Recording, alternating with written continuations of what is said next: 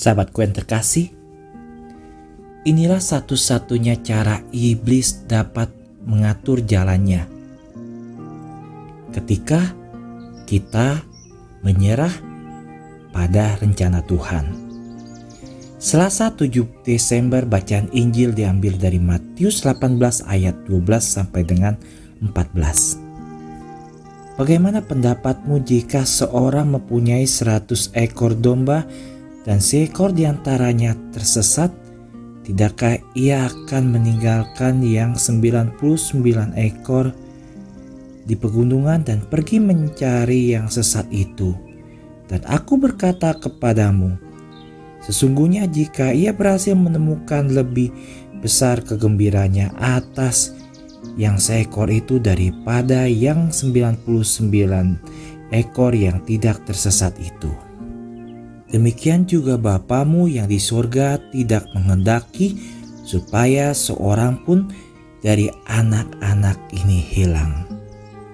Sahabat, betapa Allah sangat mengasihi orang berdosa. Dia menyebut mereka anak-anak kecil itu karena mereka adalah anak-anaknya dan dia mencari mereka. Kehendaknya adalah bahwa tidak satu pun dari mereka yang akan hilang. Seperti yang dijelaskan Paus Fransiskus. Tuhan tidak pernah bosan dengan pengampunan. Dia tidak pernah menyerah, dia selalu mencari orang berdosa untuk membawa mereka kembali kepadanya. Dan dia mengandalkan kita saat ini untuk bisa membawa jiwa kepadanya. Kita semua adalah para rasul di abad 21. Jika kita berhenti mencari orang berdosa, mereka mungkin tidak memiliki kesempatan lain. Iblis bersikeras dalam usahanya mengecilkan hati para rasul Allah. Iblis mencoba dengan seluruh energi untuk menghalangi kerasulan kita, untuk mencegah kita tetap berusaha untuk membawa orang berdosa kepada Allah, untuk melemahkan semangat kita dan mengganggu misi kita. Tapi jiwa bergantung pada kita banyak jiwa bergantung pada perjuangan kita agar kita tidak pernah menyerah.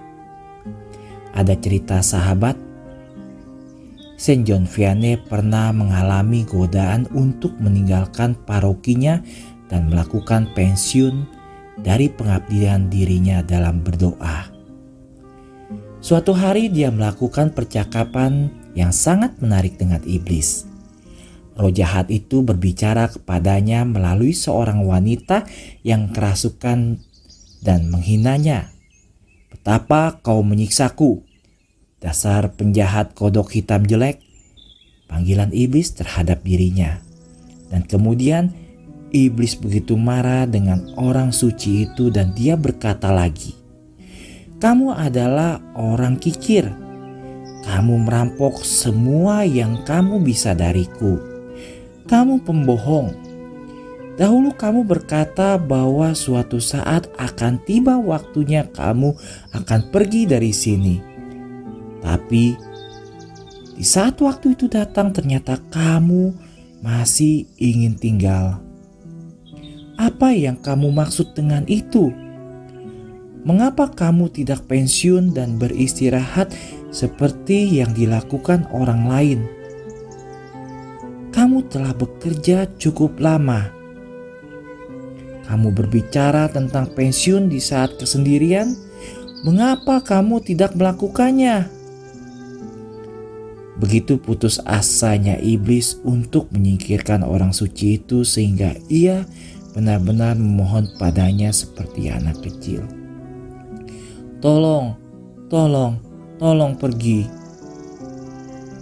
Maria, gerbang sorga, Tolong aku untuk tidak pernah berhenti mencari jiwa-jiwa yang perlu dibawa kembali kepada putramu. Bunda Maria harapan kita dan tata kebijaksanaan, doakanlah kami